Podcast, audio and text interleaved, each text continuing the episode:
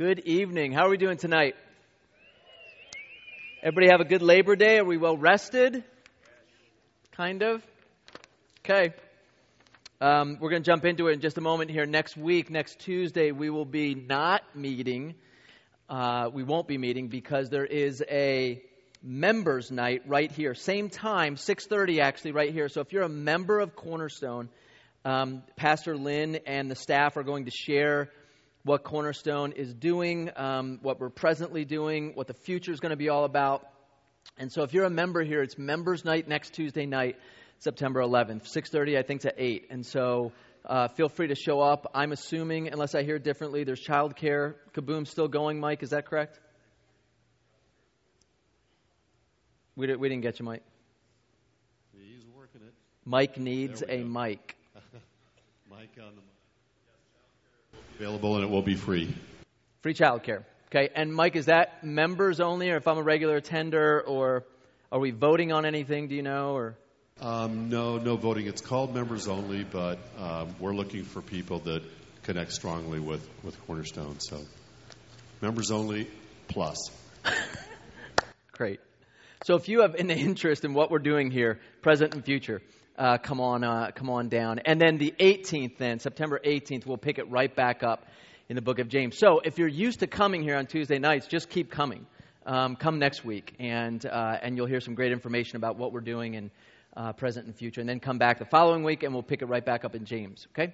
Uh, we've got a couple more weeks in James throughout the month of September, and then we'll we'll follow the school schedule. So we'll take a couple weeks off in October, and I'll get you those dates on the 18th uh, for fall break, and then we'll pick it back up and we'll run all the way through uh, through November, I believe, for Thanksgiving break, and then we'll pick it back up for a few more weeks until the end of uh, December for Christmas break. Okay. Um, with that in mind, what we're going to be dis- discussing tonight, as you'll recall, when we launched into the book of James, I had a, a baseball glove out here with me, and I mentioned the fact that. Um, James assumes something right off the bat with his audience, and that is I have some, some great and wonderful truths to tell you, but, but they're, they're hard, they're difficult. And so I'm going to assume that my readers um, are at a, a certain proficiency, if you will, a certain level of understanding about the Christian life.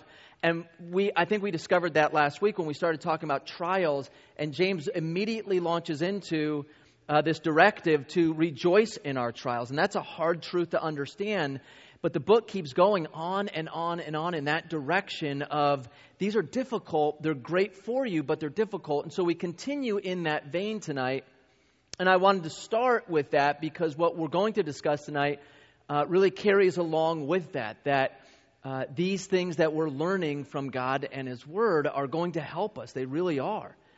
But I think sometimes they cause us to drive home really wrestling with some hard truths. In fact, over the, the past few weeks, I've gotten emails from you or I've talked to you up here, and you've echoed that. And I encourage you to continue to do that. Um, continue to send me emails or send each other emails, and let's just continue wrestling with some of these truths. You'll recall, if you want to have your Bibles and turn to James chapter 1, we didn't get very far, but um, we're in James chapter 1, and we start in verse 2 we left off trying to answer this question. James says in verse 2 Consider it all joy, my brethren, when you encounter various trials, knowing that the testing of your faith produces endurance. And let endurance, verse 4, or patience or perseverance, um, depending on your translation, have its perfect result, that you may be perfect and complete, in other words, whole or mature, lacking in nothing, and that's where we kind of left off. And really, we were asking the question I get that if I have a trial in my life, that the result is going to be endurance, which is going to result in maturity or wholeness. But the question is, why should I rejoice in that? That seems to be the difficult part. And so we, we left last week off saying that, well, maybe one of the reasons is, is because Christians and non Christians face trials. And the non Christian, the best they have is to fight their way through it, uh, but it's really a fight out of their own strength, out of their own will. And so, what the Christian has the benefit of is enduring here because of their faith. Their faith is tested, James says.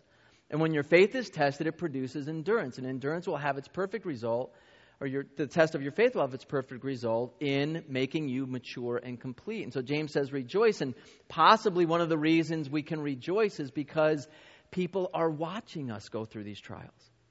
I know that from my own experiences, and you probably know it from yours as well. That we're not the only ones going through that particular trial. You've probably discovered in the trials you've been through that how God places people in your path that have similar experiences, people you've never known before or never would have guessed are experiencing the same thing, complete strangers, maybe.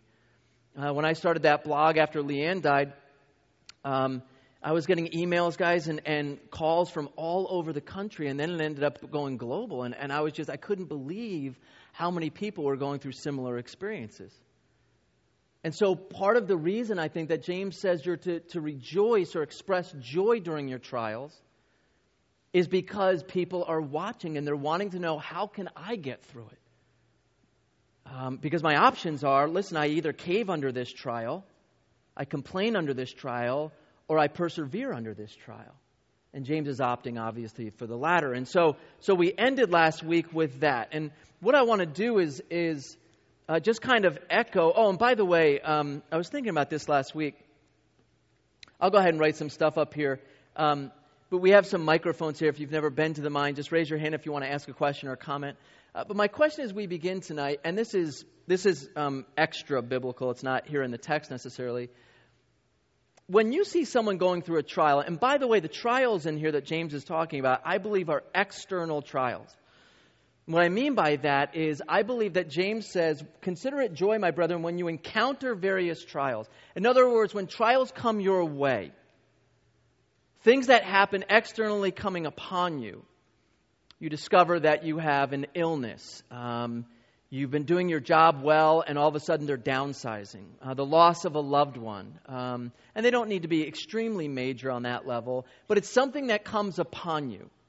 I don't think what James is saying here is uh, listen, if you've cheated your company out for years and years and years and years, and then they finally catch up with the paperwork, and the paperwork leads to you, and you end up losing your job. James says, Consider it joy. Your faith will be tested. You're going to pass through this. And that's not what he's saying here. You brought that upon yourself. That's a sin issue that needs to be dealt with. I think what James is talking about here are the things that are out of our control. When things happen in my life that I wasn't expecting, didn't want, don't know how to deal with, God, how do I deal with this? I, I, I, was just kind of living life. I think we mentioned last week that we're talking about things that interrupt your peace or your comfort in life. Those are the trials we're mentioning. James says to rejoice. My question, because I've, I've, I've kind of experienced this, and probably you have too, but let's just help each other out tonight. When your neighbor or your friend or your relative is going through a trial like that, and you're, you're in their path, you're in their circle, what do you have, what do you say to them? When someone's going through a trial, a difficult time, uh, an experience that you could equate to a, a trial, um, what, what do you say to them by way of, uh, of a word of affirmation, encouragement, wisdom, sympathy? I'm, I'm looking for, for answers myself. So, um, what, what have you found maybe when you were going through a trial? To be helpful, words that you've heard from other people to be helpful for you. Just, uh, I'm interested in, in hearing what you have to say. Is there any way I can help? Is there any way I can help? I'll take, yeah, that's. What, what if they say no? I, I mean, have you ever said that to someone? Hey, is there, man, I'm just, I'm hurting for you here. Is there anything I, any way I can help? And have you ever heard, had someone say yes? Um, maybe, maybe like, uh, I'll bet they say yes, and then what do they say? Yes, you can what? Pray for me. Yeah, I mean, and it's, yeah, I, what do you say after they say no? But, but that's good. I mean, it's, you're, at, you're, you're available, I guess. Is that, that's what we're saying is, hey, I'm, I'm available for you. So that's good. Yeah, right, right over here and, and over here. Greg, I was just going to say, uh, quite simply, I'm here to listen. I'm here to listen to you. Yeah, that, that works. What do you say to someone that's going through a trial, or, or what, when you've been through a trial, what works for you? Because we all know what doesn't work, right? What, what doesn't work when you're going through a trial? What, what, what shouldn't people say? The number one answer is, I understand, yeah. We say that I, maybe because we don't know what else to say, but what's the person thinking? You, you have no idea. Why would you say that? Why do we say that? Yeah, I mean, why, why do we say that? I'm sorry? We're trying to be empathetic or sympathetic, I, I guess, but do you really understand? Even, guys, I had people that lost their loved ones. Um, but it was a different situation. It was they were older, or younger, or married, or I mean, um, uh, with kids, without kids, and um, but we said we, we do we do err on that side, and I think our hearts are right. I'm just not sure it's, it's completely effective when we say that. Yeah, yeah. Well, I was going back to the other what we can do. Yes, yeah. And I tend to be an optimistic, so I try and find the things that have gone right. Even when my day is completely I mean, the other day we had the car was going to cost like half a month's salary to fix and you know, everything was going wrong. I homeschool my children, so I had two children in tow trying to get the car to the repair shop and try and figure out how to get it repaired and all that. But fortunately, we were able to go to my mom's house and hang out there all day, so we weren't stuck in the dealership. So I just try and find the good things that are going that are going do, right that God's sending us. Do you mention that to them, or do you like? Yeah, I try and point that out to people yeah. around me. Things, okay. little things too, like you know, well, at least it didn't rain today. You know, I mean, yeah, something. Yeah, yeah, that's that's yeah. I, I, I because guys, I'm often in that situation. Probably you are. And, we, and it's almost like I think when we say I understand or something because we, we're not expecting to be in this situation, right? And then you get a call or you get a friend knocking on your door or you get a coworker saying, you know, and all you said was, How are you doing today? And then, and they're just unloading on this big trial in their life. And while they're explaining the trial, you're trying to think of something to say, right? You're trying to think of, okay, how, you know, um, so we so we often default to that. Um, I, I, just know, and we probably all can agree, uh, it. I understand doesn't work. Um, I, have uh, when when when Leanne died, people would say um, people would say things that weren't biblical, um, and I know they were being sympathetic. I know they were trying to help, but um, you know they would say like, "Well, she's an angel, like looking down on you guys right now," and I thought, she's not an angel. And, um, and what good does it do me knowing she's looking down on me? Like, how does that help me right now when, you know, I'm, I'm lying in bed alone and I want my wife next to me and, and you're saying she's looking down on me? It's almost like that is even more painful. Um, I, and I know, I know the reason we say that is because we think it will bring peace or some sort of it'll, it'll be salve to the to the to the to the to the hurt. Um, my experience has been it it just causes a little bit more confusion or maybe just some distance there with I just I get it I just don't know if that's helping. Uh, w- one more over here, yeah, and then you know I've got some friends that are going through some major life changing trials right now and the only thing I can say to them is any is something that's helped me in many trials of mine, and that's keep looking to God. Keep what? Keep, keep looking to God. Keep turning to Jesus. You know, pour yourself into you know the, the knowledge and the peace and the grace that He can give you. And uh, ultimately, for me in, in my trials, that's the one true thing. If I was being obedient and listening and, and taking their advice, that's the thing that helped me. Yeah, yeah, that I'll take that. Um, uh, here's what's helped me, guys. Honestly, um, people, people, the people that said this to me, and then I've said it to others. Uh, simply, I'm sorry. I, I don't know what to tell you, but, but I need you to know I'm sorry for you. When people said that to me and, and didn't follow it up with advice or wisdom or uh, six easy steps or um, it just, for me, that seemed to work. Uh, often when we're in our trial, when we're in our situation, we are so stressed out by it. We're so uh, everything is magnified, that, that we, get, we become a little bit sensitive to what's being said, right? And so, but when someone comes along and says, man, I'm just, and, and it's heartfelt, I'm, just, I'm so sorry. There, even when I wanted to be angry at that person, there was nothing for me to be angry about. I, it, it really, it had me almost responding almost every time with thank you. Um, thank you for, for feeling for me. Uh, thank you for being sorry for, for, for my situation, not me necessarily, but for my situation. And uh, that seemed to be really, really effective. It didn't take much. Um, we struggle with letting silence be a major player when we're in this situation, don't we? We struggle with just sitting there with someone. We feel like we need to fill the air with something. Um, I, I, would just caution us, I guess, moving forward. Uh, people in grief and people going through trials like this, um, I think they need us there. I definitely think they need a shoulder to lean on or cry on. I'm just not sure they're in the, the right mind frame to start taking notes on the wisdom that you have for them or that I have for them. But when we come, when we weep with those who weep, I think it's, it's extremely effective. I, I'm sorry. Um, I'm not even sure I'd say I wish I could change things, only because what you, what you can't. Um, so anyway, yeah. Hey, uh, Greg. Uh, we all go through trials. So a lot of times I think we might say, hey, I understand. Maybe not understand the problem that the trial that person is going through, but we all understand trials.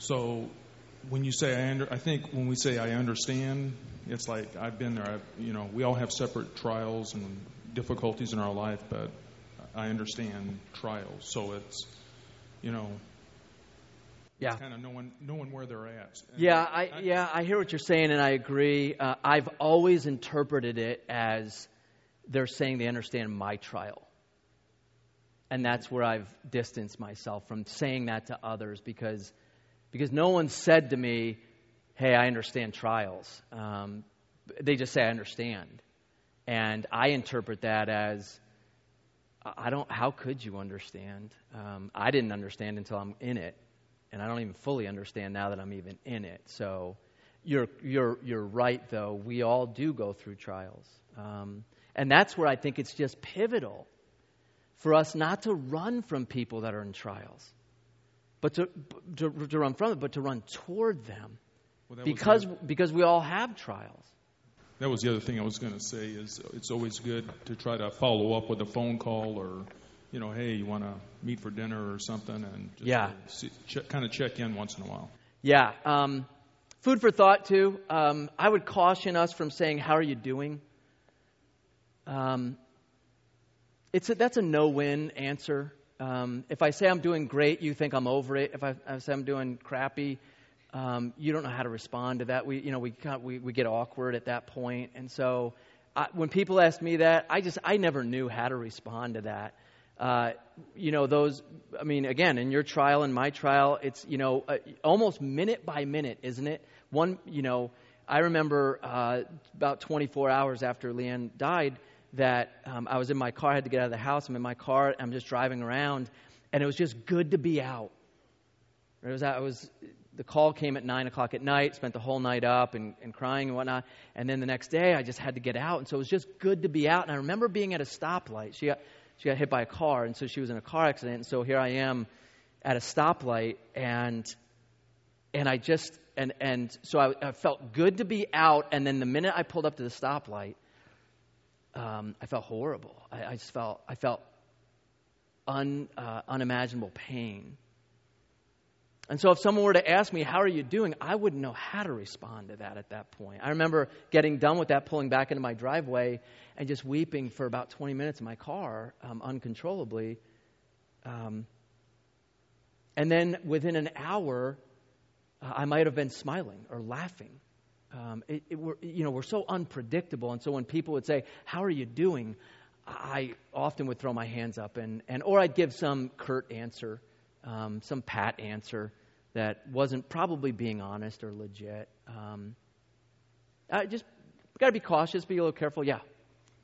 What I have done, and what works for me, is, is for example, in your situation, um, I would listen to what you are going through and try to come up with um, your feeling and then emulate what it must be like. For instance, um, hearing about your wife's car accident, Yeah. I would say something like, "It must be devastating to lose somebody in such a in such a horrible way," and then listen to your re- your response, and then with your response, try to fill that need for you in some way. If it was loneliness, I'd visit or call. So really listening and then emulating back to see where I could help.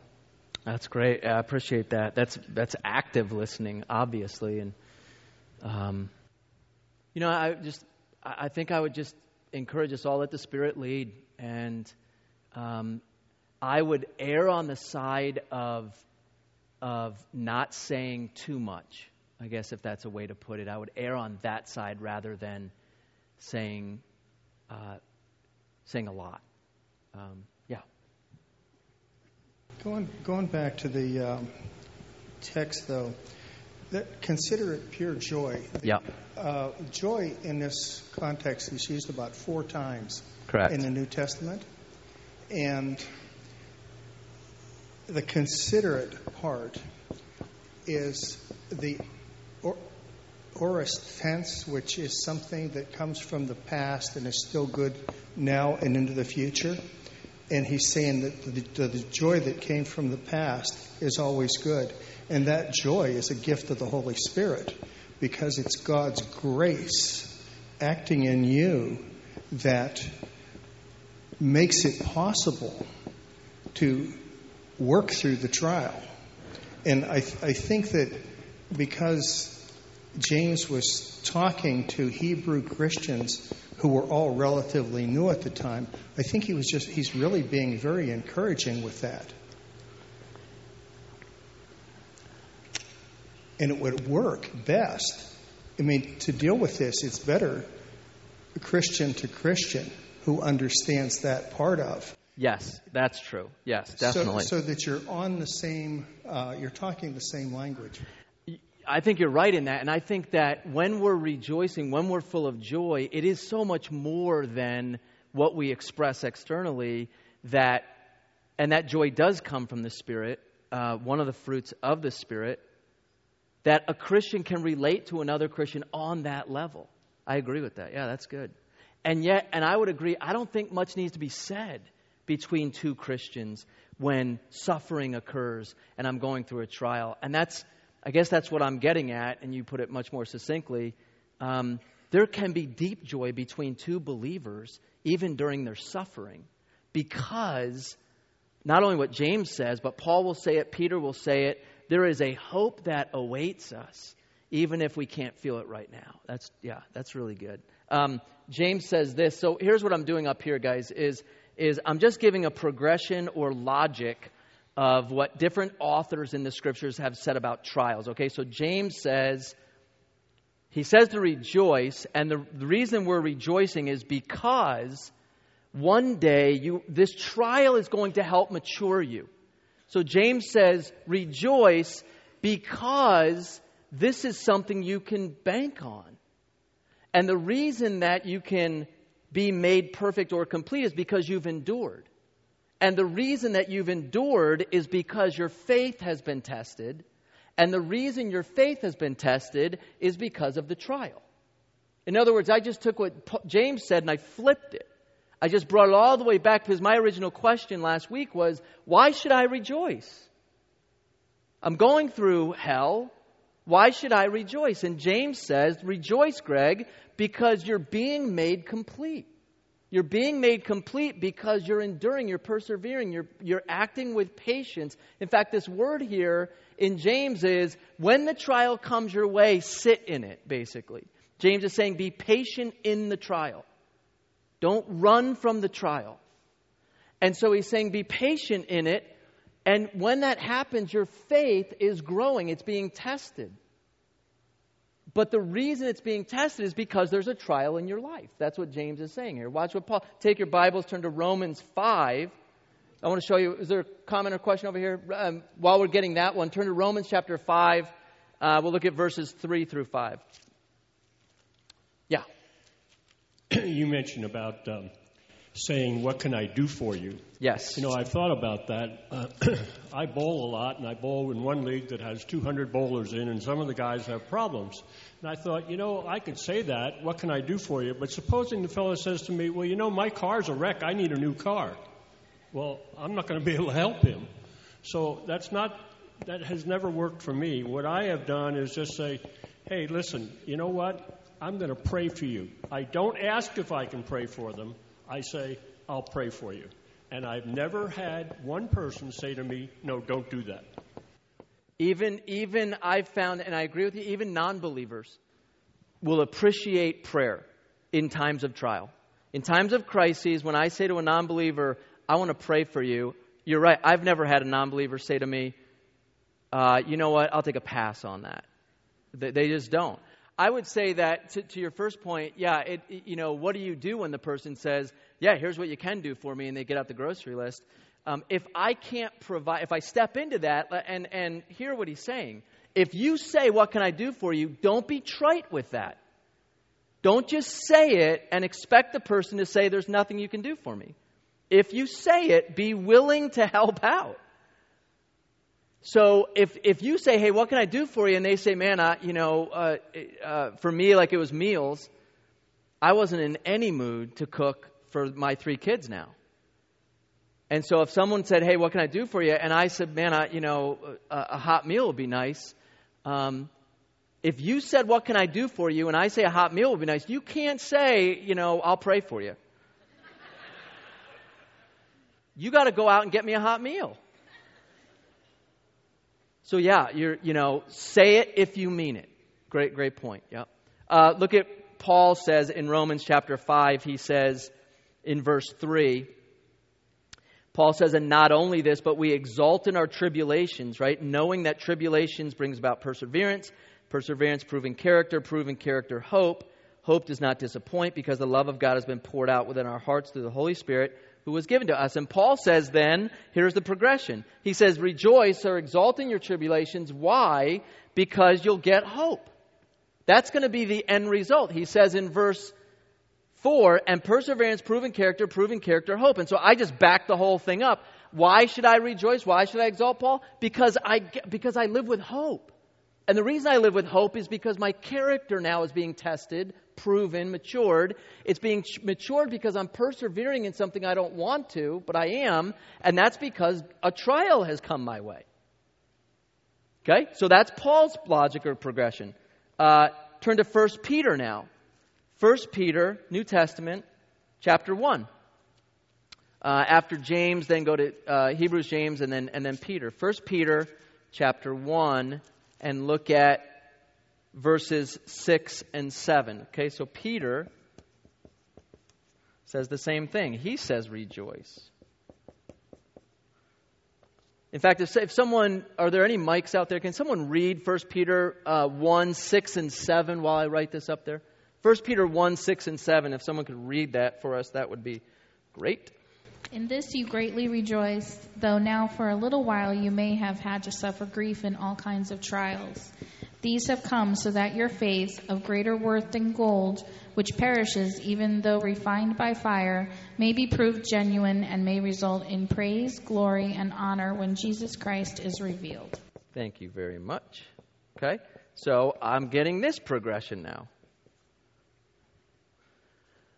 Peter says in 1, 6, and 7, he says, Rejoice. Why should I rejoice? Because the result of that is going to be praise, glory, and honor. Now, watch this, guys, because I think this is interesting. Who gets the praise, glory, and honor? Who gets the praise, glory, and honor? Watch, let me read it again. In this you greatly rejoice, even now for a little while if necessary. Oops, this is trials, not trails. Trials he says, You greatly rejoice. If necessary, you have been distressed by various trials, that the proof of your faith, right? So, trials is going to test or prove my faith, being more precious than gold, which is perishable, even though tested by fire, may the proof of my faith may be found to result in praise, glory, and honor at the revelation of Jesus Christ. What is receiving praise, glory, and honor? I am. And it just got really quiet in here. I am at the, re- at the revelation of Jesus Christ. That's what I'm reading here in 1 Peter. One of the reasons I want to rejoice, Peter's saying, in these trials, in this, he says, in fact, he says, you greatly rejoice, is because these trials are going to show what I'm worth here. The proof of my faith is in what, how I respond to these trials. And when I do that, Peter says, after my, te- my faith has been tested by fire, it may be found to result in praise and glory and honor. Who's going to give me the praise and glory and honor? Would you guess? At the revelation of Jesus. So hang on to that thought, okay? And one more then. Let's get to let's get to Jesus then. Okay? Take your Bibles then, turn to Matthew chapter 5. Matthew chapter 5. Let's go to verses 11 and 12. And again, can I have someone read that, please? Matthew chapter 5, verses 11 and 12. What do you got? Somebody. Blessed are you when people insult you, persecute you, and falsely say all kinds of evil against you because of me. How long did you want to go? Uh, keep going. Rejoice and be glad, there you because go. great is your reward in heaven. For in the same way they persecuted the prophets who were before you. Thank you. Jesus is saying, Rejoice. Why should I rejoice and be glad? Because great is my reward in heaven.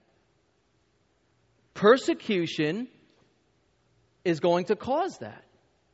So Jesus is saying, hey, listen, persecution is going to come your way. And when it does, rejoice. If for no other reason, rejoice because great is your reward in heaven. So why should I rejoice? Back to James in chapter 1. Why should I rejoice in my trials? Why should I be joyful in my trials? Here are four reasons. Because God, you're making me perfect and complete. Because God, I can live with hope in a way that I probably haven't experienced or wouldn't have experienced without this trial. Because, because now I understand, right? When, when you're in the midst of a trial, I think I mentioned this last week, you're not looking for some cute little answer. You're looking to get out. You're looking for relief. You're looking for reprieve. Those of you who are under financial trials right now, again, company downsizes or you went from a double income to single income or whatever it is, and you've got bills just mounting and mounting and mounting, you're under this trial.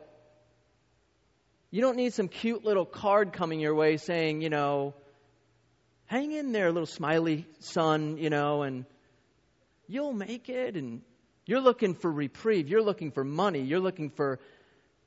And so it's in the midst of that that Paul is saying, no, no, no, no, don't run from this. Because it will end, right? Those of us who've been in trials, we know it, you, there is an end to your trial.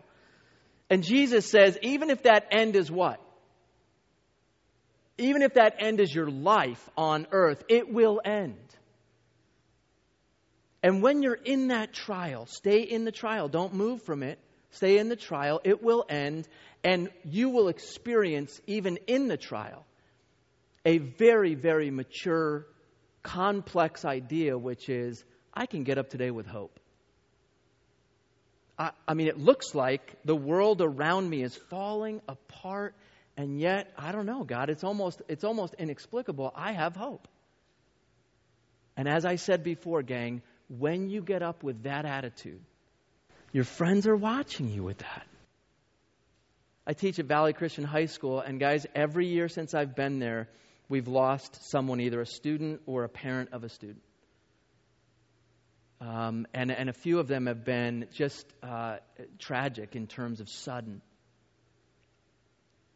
And everyone starts watching those kids, 16, 17, 18 year olds. How are you going to respond in this trial? Because what they say to me when, when we're alone or when we're at break or at lunch or whatever, they say, I've got, I've got friends at, at Mountain View or Corona or Marcos, and see, and they're losing friends too. And they don't, they don't know how to deal with it. They're, you know, they're, they're, they're candle vigils and whatnot, but, but at the end of the day, they're feeling pretty hopeless. And yet, I'm waking up recognizing that I know that the person, you know, uh, they're with Christ right now, and so I can live with hope. He says that, that there is something coming your way. We don't know exactly what that means by praise, glory, and honor. And Jesus says, Great is your reward in heaven. Watch this even. Go to, go to James, back to James.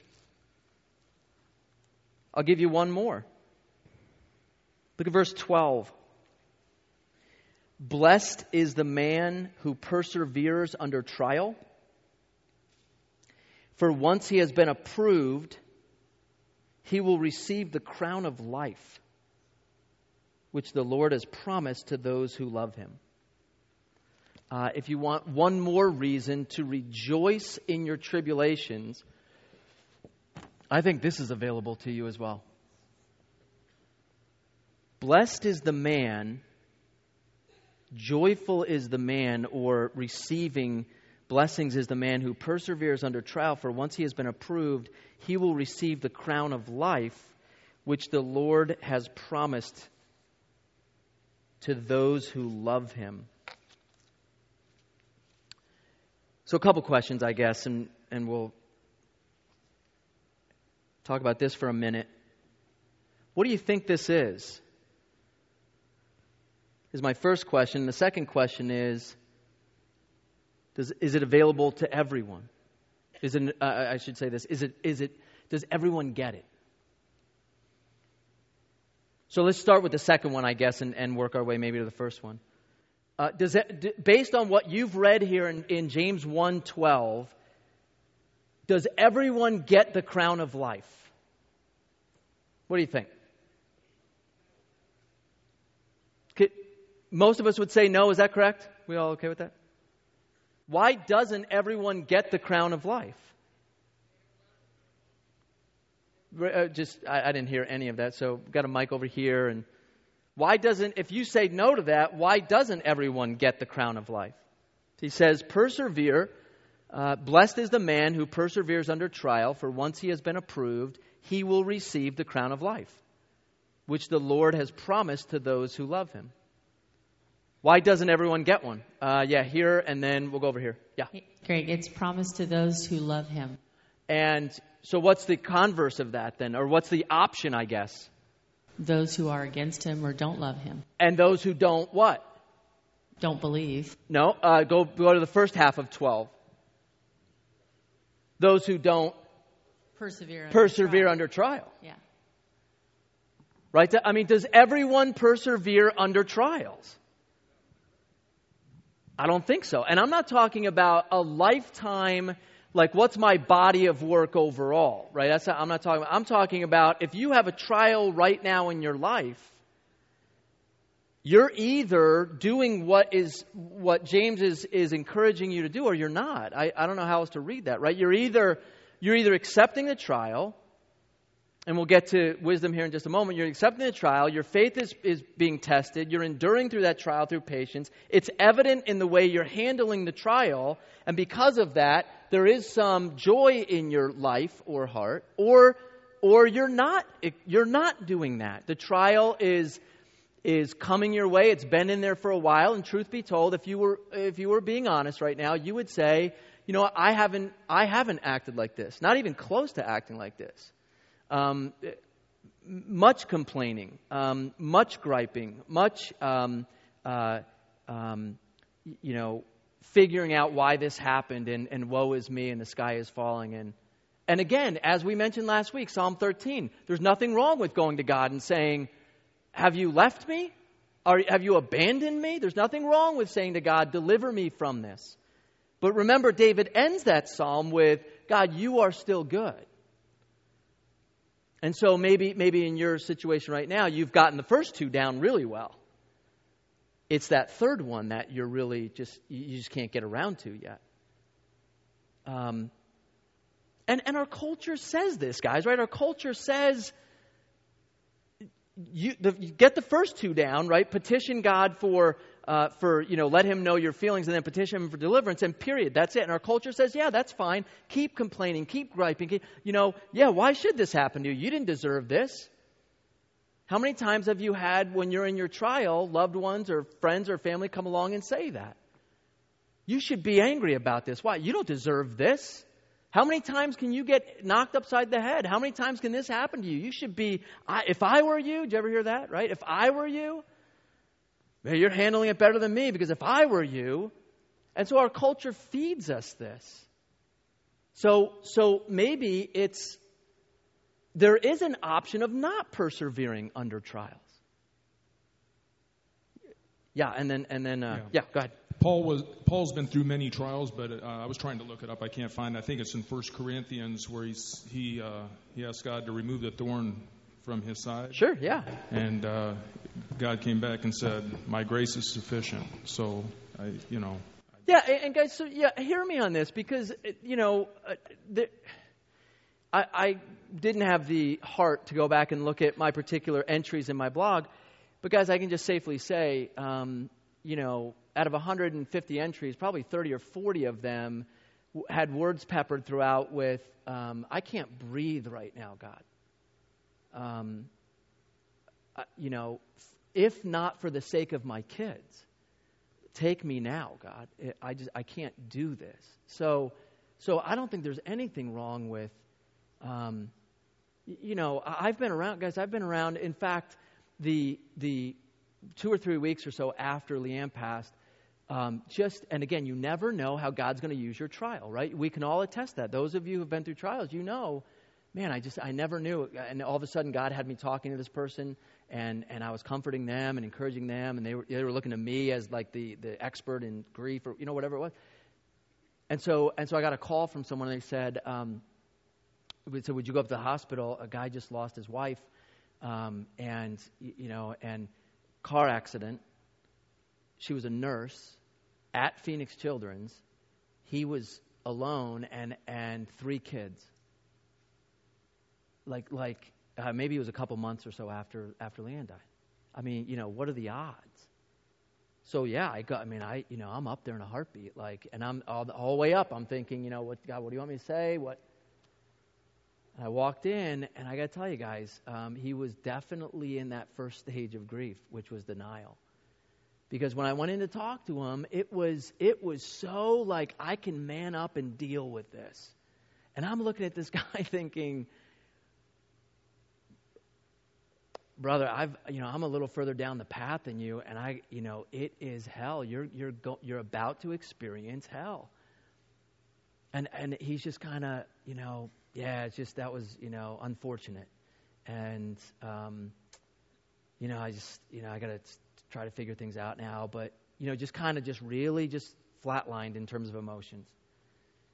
And and I just thought, okay, you know, if if if you can do that for the next 40 years, write a book, um, because most of us will reach a point of break where we're going to say, there's a there's something in my life, God, I need to be delivered from, um, and that's just being honest before God.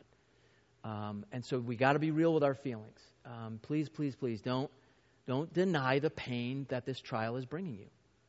Uh, please don't. It, it, doesn't it doesn't help anyone, um, especially especially you. Okay. Um, okay. So so maybe we can agree on this that this crown of life isn't for everyone. Now here are your two here are your two options in terms of um, in terms of then what the crown is. It's either literal or figurative, right? Those are your two options. Um, if you say it's figurative, then you have to address the issue as to well, well what's the point then? What, so, so let's be clear then. It's we're not talking about eternal life here, right? Let's just agree on that. Remember, James is talking to believers that are being dispersed throughout the region And he's saying to them, The man who perseveres, the woman who perseveres under trial, blessed are you because you will receive the crown of life. He's not saying you will be saved. That would be contradictory to the host of, of letters that Paul writes and claiming that we are saved through what? We're saved through by grace through faith. We're not going to backload the end of salvation and say, um, well, you're saved by grace through faith, plus you need to persevere through trials. Because if I'm a believer and for whatever reason I don't persevere through a trial, God, I need to know I'm still going to heaven. So we're not talking about a salvific issue. We're not talking about salvation here. Some people really have believed that the crown of life means crown of eternal life. And I would argue it doesn't. In fact, in Revelation chapter 2, verse 9, John says uh, through Jesus, John's writing the words of Jesus, and Jesus says to those who have died for their faith, to those who gave up their life for me, martyrs he's talking about, guess what? They received the crown of life. I think it's the same crown. And again, I said this when I was doing the Heaven series. Um, I'm not going to be definitive on this. Someone's got a gun to my head, or you know, and you know, it's figurative. Okay, it's figurative. You know, it's it's all figurative. it's good. It's not a life or death for me, but guys, I, I take this as I think it's a literal crown. Now, the, the crowns that were being mentioned here um, often in the New Testament uh, could be transposed or looked at as wreaths as well. It, it, the, the imagery here is from um, not necessarily royalty, but rather from the uh, from the Greek games, and so the Isthmian games um, were were Paul uses that in 1 Corinthians 9 and you know run the race well. And if you do you'll receive an imperishable wreath not a perishable one. And so it was a victor's crown. It was a it was a victor's uh, reward if you will that was placed on the on the head of the victor. And and that particular platform he was on was uh, they called that the bema platform or the, the judgment platform. In fact in those games when someone would compete the whole idea was that they were being judged meticulously um, by, by, by judges that, that would look at every single move they were making. And should that person persevere in those games, should they win, if you will, they were rewarded. And the reward was this particular wreath or crown. That's, that's the imagery I think we have here. What we're really after is is it a real crown or not? And I think that's actually secondary to is it a reward? I think that's the primary issue. Whether it's a literal crown or a wreath, or the issue, I think, is is it a reward? And I think at that level, even if we choose to disagree on whether it's literal or figurative, I think we can agree it's a reward and it's not for everyone. A little louder, I'm sorry. Do you get multiples of them? And are these the crowns that we give back to Jesus? Yeah, good question. Okay, so here's what. Um, uh, y- yes and yes, I think. My personal opinion is yes and yes. There are, there are four to five crowns in the New Testament. Um, there's, uh, if you want to write these down, you're more than welcome. There's the crown of life, which I think I just mentioned. Uh, there's the crown of righteousness, Paul talks about in 2 Timothy. Um, he says that all who have looked forward to Christ's return, all that live according to Christ's return, Paul says, awaits for them a crown of righteousness.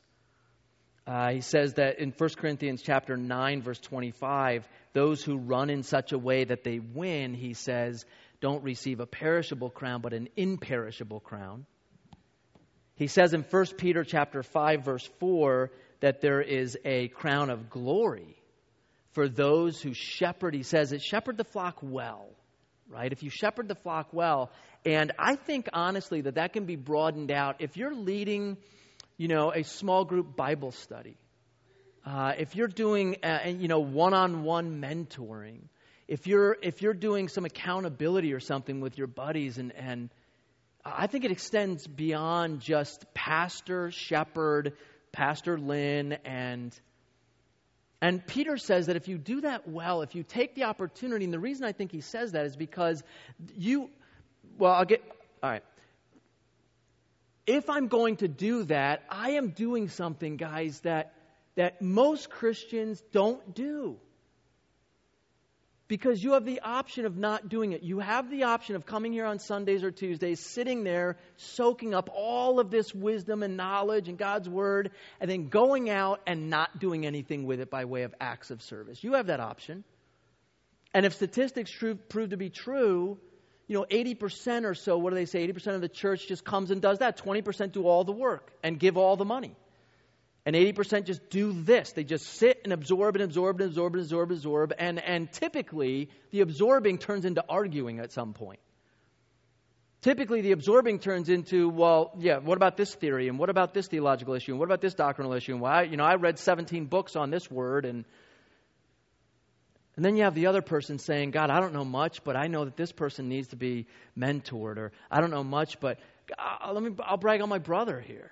Um, my brother, I'm in Walmart the other day and I'm shopping, and my brother, a year and a half older than me, um, he uh, he turns. I turn the corner and I like you run into your brother. Like that's you know that's weird. And so I turn the corner, my brother's there, and I'm like, eh, you know, we just met at Walmart, and so he's got a guy with him. I'm like, um, you know, what's going on? This guy he met at his church. Basically, I'm sorry, he met at a um, uh, kind of like a, a homeless shelter for guys, and he met this guy, befriended him, and all of a sudden the guys, you know, he asked the question, "What can I do to help you?" And this guy had a list. I need a job. I need a place to live. I need someone to watch my dog. So I go over to my brother's house. I don't know, a couple, you know, about a month ago or so. He's got another dog in his house because this guy. So anyway, they're at Walmart. I'm like, "What are you doing at Walmart?" He said, "Well, you know, I think his name's Corey or uh, he's got a job interview. You know, God blessed him with a job interview, but he needs a pair of boots, he needs a pair of work boots, and so we're shop, we're getting him a pair of work boots. See, see, people don't. Not everyone does that. My brother had the option of saying to this guy when he met him at the at the, the men's shelter, um, you know, what can I do for you? I, I need a job. I need you know someone to watch my dog. I need you know I need some boots. Man, I'm gonna pray for you about that. Let me get out my prayer list. And so, Corey, I just want you to know you just made my prayer list. You know, Corey still doesn't have the boots, still doesn't have the job. You know, his dog's still homeless with him. I mean, so I just I left watching that and I thought I think that's who Peter's talking about. I think that that my brother is shepherding Corey right now. And Peter says, and and Peter says, what awaits you then is the crown of glory. And then there's a, there's a fifth crown, the crown of rejoicing. I think, so I think, you know, depending on how you take some of those, but four or five crowns. And so to answer your question over here, yeah, I think there can be multiple crowns given on multiple occasions. I think sometimes, I think sometimes you may cave under a trial. And then I think other times you'll wise up and, you know, in different situation, or you may persevere. Here's what, here's my question.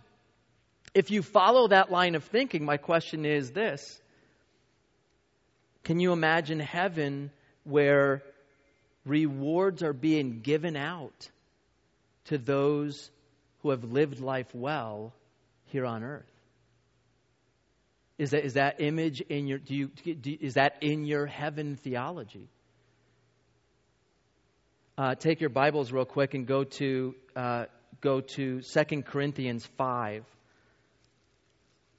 Matthew, Mark, Luke, John, Acts, Romans, 2 Corinthians chapter 5.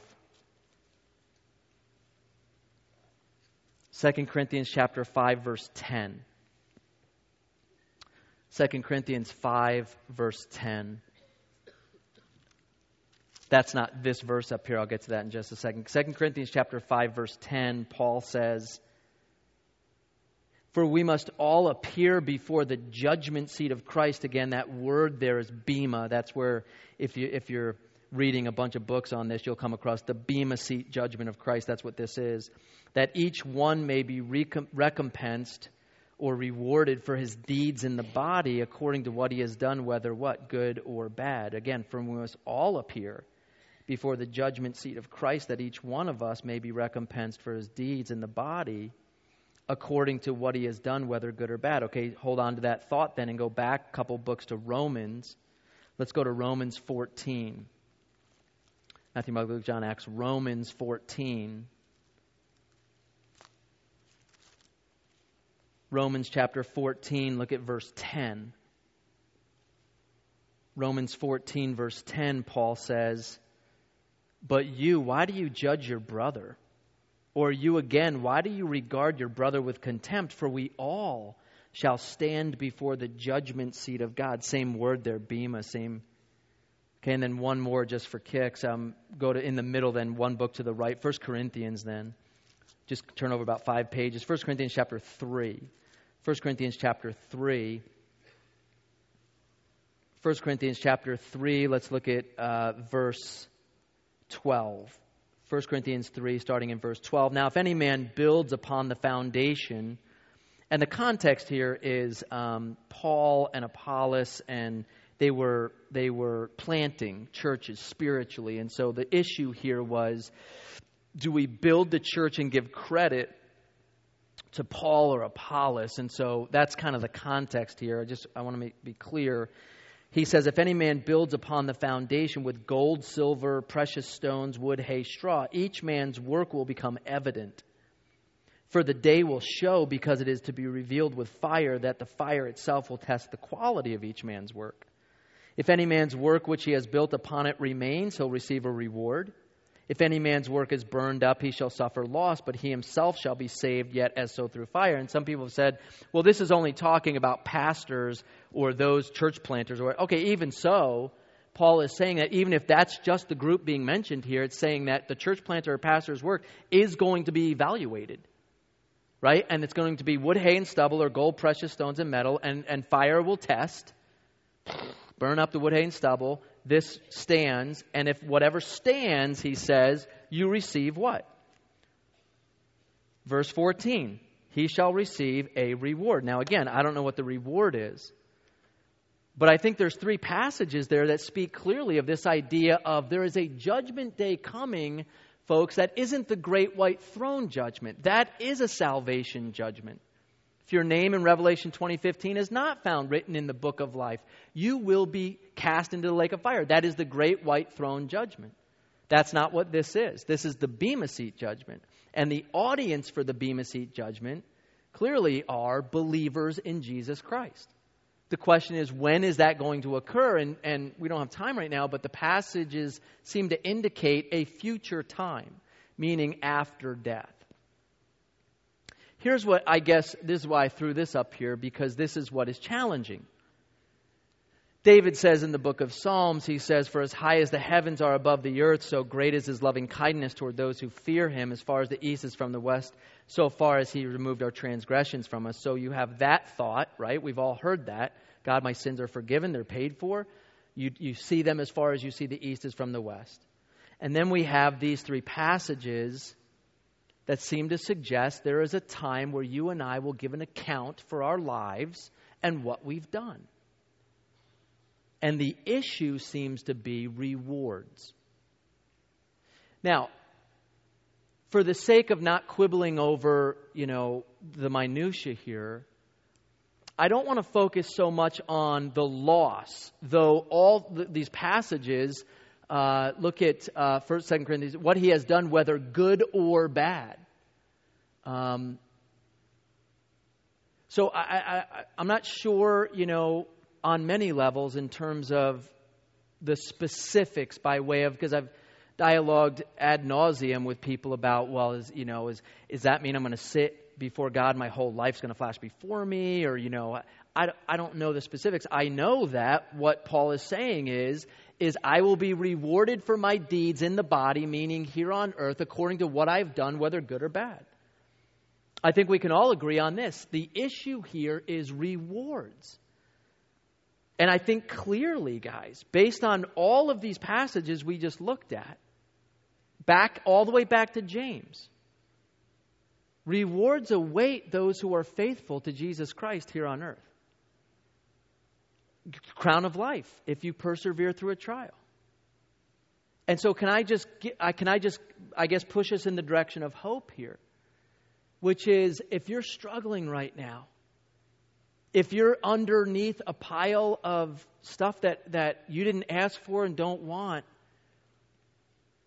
can I just can I encourage you that you have a host of of of an army of not only earthly saints, but I believe also in heaven cheering you on, hoping that you run the race well so that you persevere under this trial. And if you should, can I just tell you that at some point a reward is coming your way? And it's not coming from me or from, or from Paul. I believe it's coming from Christ himself. Christ says in Matthew, He says, store up your treasure where? In heaven. Um, if you look at Revelation chapter 22, I believe, Jesus says, I'm coming back. It's So 22:12 he says, "Behold, I'm coming quickly, and my reward is with me to render to every man according to what he has done." I think Jesus, guys, is going to be very, very excited to just give out a host of rewards to the faithful. We have oh, we have uh, well, I'll tell you, there are, it's not just these, it's not crowns necessarily, just crowns. Listen to this. There's a promise in Matthew 6 and 1 Peter 1 of heavenly treasures. Remember when Jesus says in Matthew 25, Luke 19, he says, Well done, good and faithful servant, right? And we all champion that. Like we, you know, you hear messages and the pastor's just really just going well at it, you know. And he says at the end, he says, you know, he says, you know, to, to, he said, man, if you just, who doesn't want to hear that? So run the race well because Jesus will say, you know, well done, good and faithful servant. And as he says that, I'm always thinking when I sit out there, is he not going to say that to some people? I mean, is it possible that Jesus will not say that to every Christian who passes from, from death to heaven? I think so. I don't think he's going to say that to everyone. Right? Well, I'll, take a step out. I want him to say it to me. Um, this isn't a time for false humility. This isn't a time for you to say, say it to them, Jesus. I don't need you to say it to me. You want Jesus to say to you, Well done, good and faithful servant. So we have that motivation. Uh, there's a promise to the overcomers in the book of Revelation. Jesus says in Revelation chapter 2 and 3, to he who overcomes, and then he lists a number of things. And the question has always been is everyone going to overcome? Uh, and then finally, there's a promise of special responsibilities, I think, that we see in passages like Matthew 19 and Luke 19 and Revelation chapter 2. And I think that rewards on various levels will be dispensed to those who, who have proven through various trials that their faith has been tested, they've endured, they've run the race, and we can add on to that those who have followed Jesus, where Jesus says, you know, you have to give up your life to lose it. I mean, all of those commands that Jesus gives, I think we have the option of not doing it. So, to those who are doing it, to you who are doing it out there, I commend you because it's rare and it needs to happen more. We will get to this passage in just a moment, but, but James says in, in 127, um, what is pure and undefiled religion? To memorize 76, you know, passages, to, you know, do a sword drill in Awanas. And, no, he says pure and undefiled religion is what? You see an orphan or a widow, and what are you to do to them? You take care of them. And if you're, do, if you're the one who's doing it, I applaud you tonight because you got it.